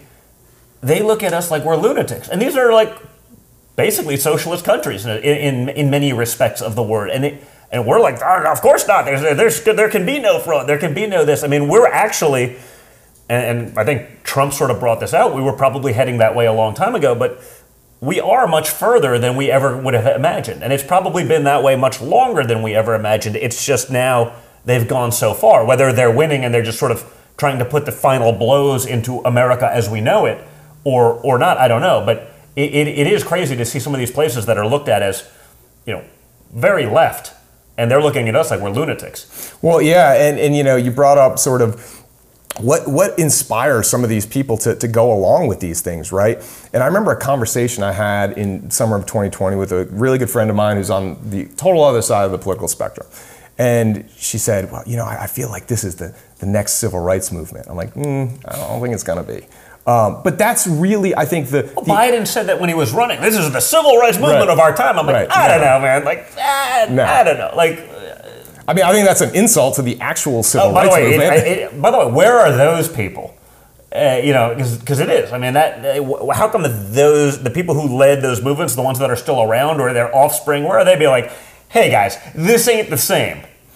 It's- You know, everything's Jim Crow, but like, you know, is it really though? Like, Well, that- yeah, that's I- the thing, yeah, I, right? I don't know. Jim Crow, you know, the people that were affected by that kind of stuff, you know, they weren't getting Nike sponsorship deals, uh, you know, eh, out the wazoo for being these things. It's, it's a little different. and, and everything everything goes to that level right anytime there's uh, it's, it's uh, you know when we did our, our our cases to try and legally remove school board members pursuant to the virginia code this is jim crow 2.0 like what Yeah. how is it jim crow first of all the, the school board member she's white uh, and um, Minor i don't understand But you What- see that, right? You saw that with Kyle Rittenhouse. He's a racist. What, you shot three white dudes that came after him? I mean, and real people, you know, Bill Ackman, I don't know if you remember, like, when he, you know, he was a big investor in New York and he did this whole thing. He was like a super big lib, huge donor to the Democrat Party. And at the time, I had Kyle on the show a couple of weeks ago, you know, at the time, like, Bill Ackman came out, he was like, wait a minute, like, I'm watching the trial and it's like, how is it that I'm not aware you know, I've been told he was a white supremacist, but the people he shot were white. Like, I, I assumed he was shooting, you know, people of color. Mi- Minor details, and so he went on with this long Twitter thread. The New York Times called him through while he was posting this stuff. Was like, "Did someone hack your account?" He goes, "W- "What do you mean?" Like a, a serious guy, billionaire investor, was just like, "No, but like I, I objectively had no idea these things. I was making decisions. I'm watching with my wife, and I now I'm realizing just how manipulated I've been." And he goes, he goes on to basically say, it's interesting because I've been, you know, on involved in most of the major deals in New York, and in, you know, I'm watching, you know, the Wall Street Journal and the things they say about what's happening in the deal, and I read the article and I laugh at how clueless they are, and you know, because I'm involved or I know the people involved, and I know what's actually happening. He goes, but then I turn the page and I assume that they're right, as opposed to saying, you know, I should assume they're just as out of touch as they were in the stuff that I'm a subject matter expert on. Well, it, it's it's funny because when um, you know I'm from New England, right? So so huge New England Patriots fan. Deflategate happens, and all my friends from New England and my parents and all the people that are there, the media is so full of it. This isn't what happened. This is what the source document said. Like they knew everything about it, and they knew how it was being spun, and they're like, this is malpractice. What's going on in the media? This is horrible, right? But we get something where they don't have that personal investment in, Yeah. or they don't have that you know day-to-day Yeah. knowledge of. Right. They're like, I just That's assume that's, gospel. I assume that's correct. Like, no, no, you need to you look beyond that. One, look at the source documents, right? Always Yeah. and come to your own conclusions. What the media, no matter where you land on the media spectrum, they're going to present it a certain way, and then you're going to have to actually read the stuff and say, hmm, Eh, maybe, yeah, they may have pushed this a little too hard, and not. But most people, they're just watching their their echo chamber, and that's it. But they'll still go. I mean, they'll still go after you. I mean, I, I started a thing with a friend, MXM News. It's literally an app that aggregates everything, and like you can just see what, what's going on. You can read the New York Times version, and you can read the Breitbart version, and you know, again, make up your own mind. Like PNC Bank, just like we're like we're not we're not doing business with you. Like but we're like we're not making news. We're not creating fake news. We're literally just aggregating everything that's out there in the ether and making sure that everyone has an equal chance of seeing it. And my partner calls me one day. He's like, I think someone hacked our account. Like we're missing our entire operating account. Like it's just at zero. Calls the bank and he's like, Oh no no, we just don't want to do business with you. We're sending you back your money. Like, well, do we do anything? No, it doesn't matter. Like, so it's not even about like the news now. It's like you can't even show both sides of the story, let alone if you're creating it. I mean, creating it's the ultimate sin, right? If you're even if you're telling the truth, that, that doesn't matter. You know, when was Wuhan lab leak theory not the most Right, plausible? right. Like, I, like I mean, like, I- like I'm like, hey, I'm no doctor, but like obviously it came from Wuhan. Like I was, you know, the, maybe the, the the biggest chance I took uh, in recent time, and you know, sometimes you do something that pisses someone off, and that's fine. It, but like when Jussie Smollett came out, I go, nope, I'm calling bullshit, and I got killed for about four days until everyone else realized that yeah, it is kind of odd. Like a millionaire actor is walking to get Subway at two o'clock in the morning on the coldest night of the year, and like. What are the odds that like white supremacists wearing MAGA hats would live for more than three or four seconds in downtown Chicago? You know, in, in like, of course it didn't happen. Of course that didn't happen, but it didn't matter. It was so good, and he, Yeah. the crocodile tears. I was like, man, he may be a good actor, but he's not a good writer because it. There's no way that happened in the real world, and you know. But it, it was a risk to go out there because if I was wrong, and even if I say, hey, if, they, if it actually happened, and you know, they should they should be punished to the full extent of the law, but like, it didn't matter. Like, well, the Wuhan, I mean, that, that's perfect, right? Like, I, don't know if you ever saw the Jon Stewart clip. And look, I, Yeah. sometimes Jon Stewart's good, sometimes he's horrible. On that one, it was like, yeah, I mean, that's kind of what I thought. Like, yeah, it's probably Lee from. It was like, no, it's the bats Yeah. and it's the pangolins. And, you know, again, I got in an argument with, with a friend, and, and she's like, oh, no, it, it, there's a really good story in, in Scientific American about, about the bats and the caves. I'm like, yeah, also, it could have just leaked from a lab because there's a coronavirus lab there. The lab like is four feet away from where they said Right. the leak originated. Like I don't know, but but again, like but that's the point. They go, well, I read it in the Scientific American, so I'm superior to you. Right. Well, you know, listen, I used to subscribe to the Atlantic until I realized, like, I'm like, it's just a leftist, you know, shit. It's just not the same, right? It- you know, 15 years ago, it was like, wow, you could actually maybe read something and learn something. Today, you know, eh, people have just picked sides, and I, I mean, I guess you, you see that, and you know, obviously, a school thing's so important. Like, what do we do about the teachers' unions? Because that to me feels like, you know, that's where it stems. They have all the power, right? We're underperforming in every aspect of education. We spend more per capita than any nation in the world. I think we're like 28th or 29th uh, in the world. And yet, you know, the teachers' union, and they, I think they exposed themselves a little bit during COVID, right? Like, we don't want to work. Okay, fine. Well, we don't, we don't want to do remote learning either. Okay, fine. Well, we want to get paid, like like as though we're working full time. And but I was like, wait, wait, wait. You, you, you don't want to, but you don't actually want to work. You just want to get paid. And they're manipulating every aspect of the decision making process. A- any Democrat in power needs their money, so they're just going along blindly. And it seems to have nothing to do with science or education or anything other than the whims of the union.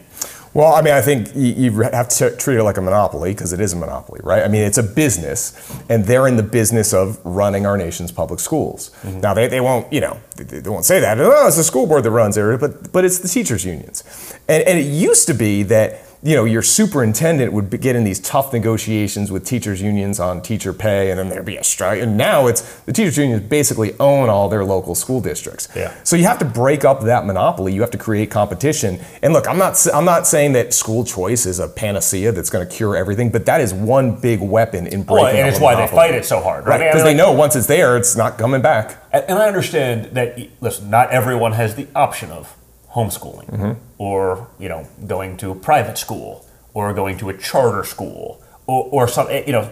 But like, I think it, anything you can do to get your kids out of that system, or watch what they're doing within those systems, is absolutely critical to their education. Because otherwise, you're going to get back a drone that's just you know functioning as you know.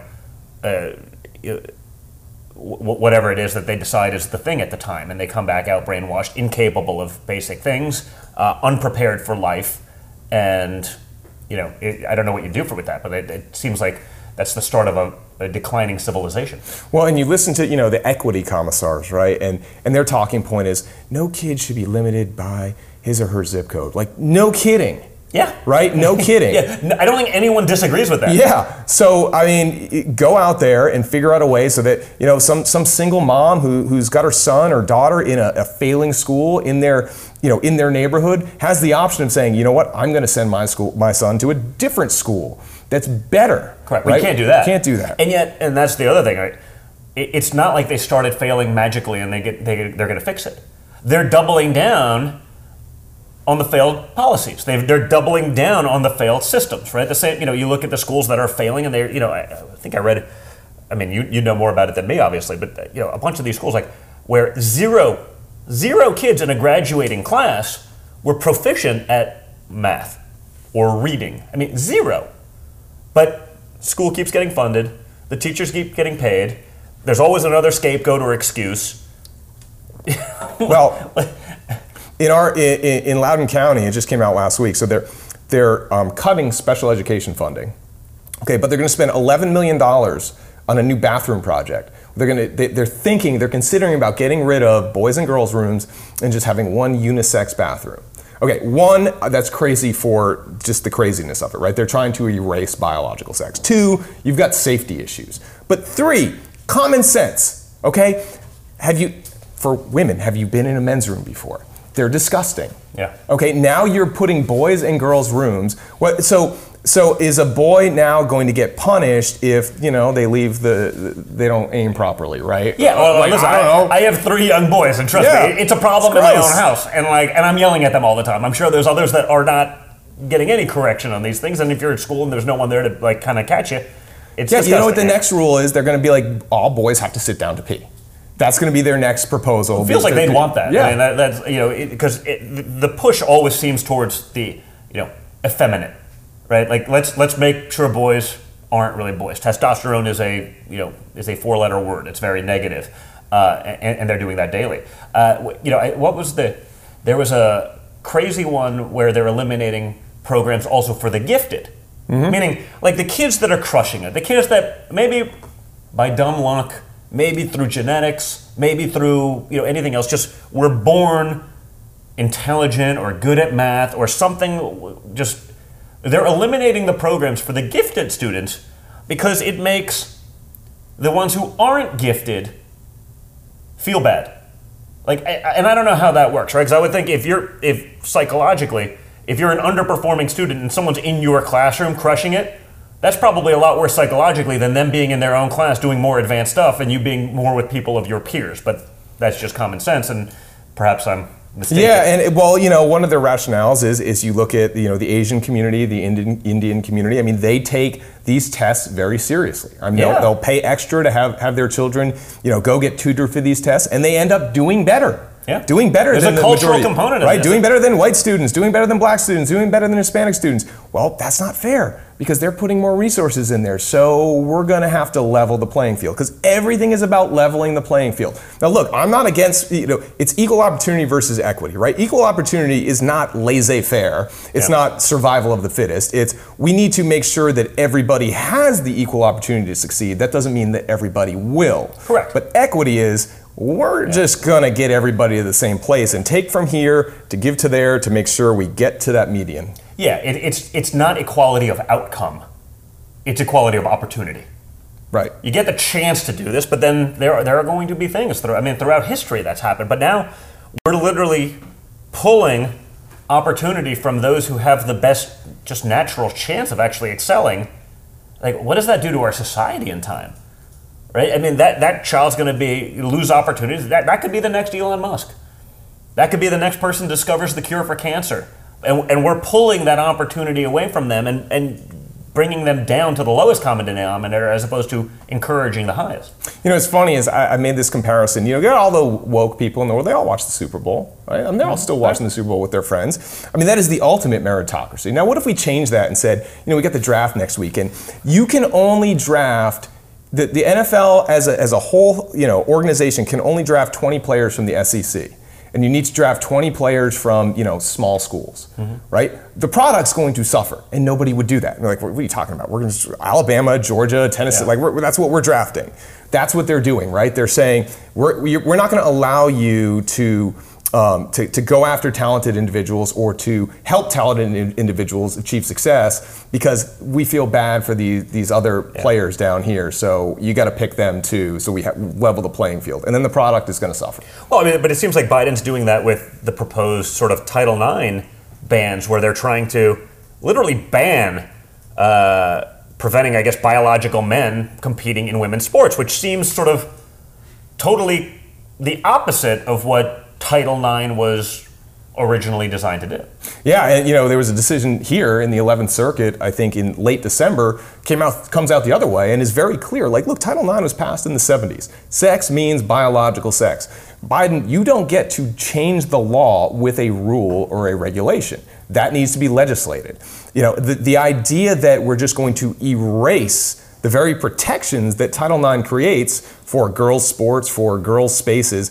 I mean, it's the world is upside down, and you know, they, the idea that you know a male can compete in a girls' sport, especially at young ages, right? I mean, Yeah. you look, and they, they're very different. You know, a Oh, ten-year-old soccer player that's a male versus a ten-year-old soccer player that's a girl. Look, not only is that anti-competitive, but it's also dangerous. Well, I, I think it was, what was it, like the men's like 15 and under, like soccer team, or like the Dallas. Right, like, yeah, they- yeah. I mean, they beat the women's World Cup team. You know, they're fighting for equal pay. They're fight, they lost to 15 year old boys, like decisively, and it's like, and but we're still going to pretend that it's the same. I mean, when I when I when I was a kid, I played hockey, and we had a, a female goaltender, and she was great. She was really good. But as you know, as as it got older, Yeah. then then she moved over to the girls team because they started having girls teams, and because of that, she ended up being an Olympic hockey player. Now she wasn't going to be an Olympic hockey, hockey player for the men's team. Yeah. Right now, at what point do you do you completely you know, you, instead of having one Lia Thomas, you know, you got three Lia Thomases on, on the team. Yeah. Well, now all of a sudden you got three spots that aren't going to girls. So Well, they're going to be on again. JV. You saw, you know, the Connecticut, you know, sprinters. You know, like there was some girl that did not place at states. Probably cost them scholarship. Maybe, maybe if it didn't cost them the entire scholarship, scholarship money, or you know, in their lives. And but but that's equality. It, well, it goes back to kind of what you were talking about earlier, which, you know, 10 years ago, you know, we're all all trained and told, like, you know, be accepting of everybody. Um, and, and you are, right? You're like, okay, look, if somebody feels that way and they want to live their life that way, then, then okay, great.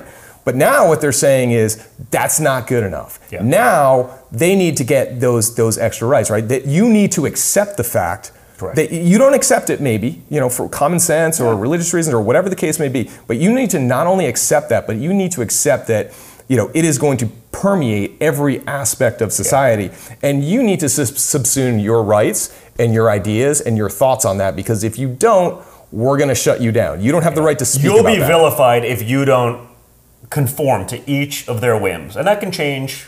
At you know, and again, like I said, I, I've gotten criticized because like, hey, dude, if you're an adult, you do whatever. I don't want to pay for it. I don't want you jamming it down my throat. I'm not going to go along with your bullshit where I have to conform to everything that you say. But like, I'm I'm big government out of my life kind of thing. You start messing with my kids, I got a fucking serious problem.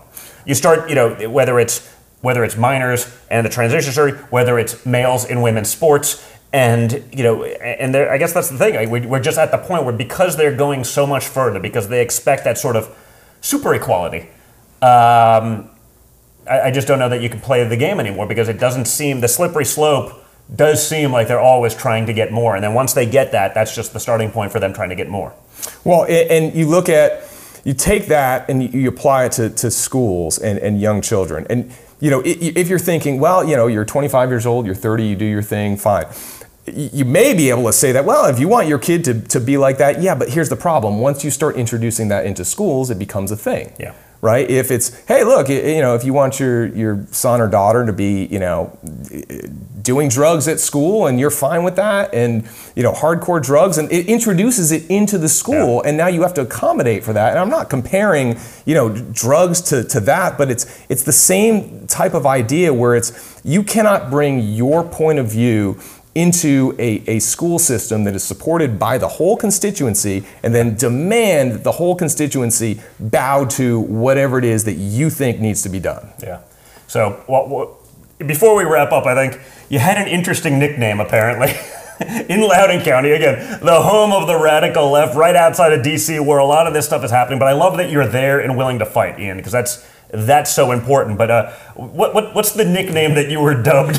The uh, the nickname. So you know, I, I I dubbed them Chardonnay Antifa. So so they push back with their own. Because look, I mean, people on the extremes Yeah. are so serious. You got to have a sense of humor. And on this one, you know, they, they showed a sense of humor. They call me Don Junior Junior. I, listen, So, it you know. it- it's the beard It and is the, you know, beard, we the got a brown little, hair, white. yeah, we, yeah, it's still, yeah. Our hair is still holding out, but we, we lost the beard fight. Uh, Yeah, the, the, yeah. the white has taken over. Well, guys, make sure to check out Ian uh, on social everywhere. Let him know. Get his book.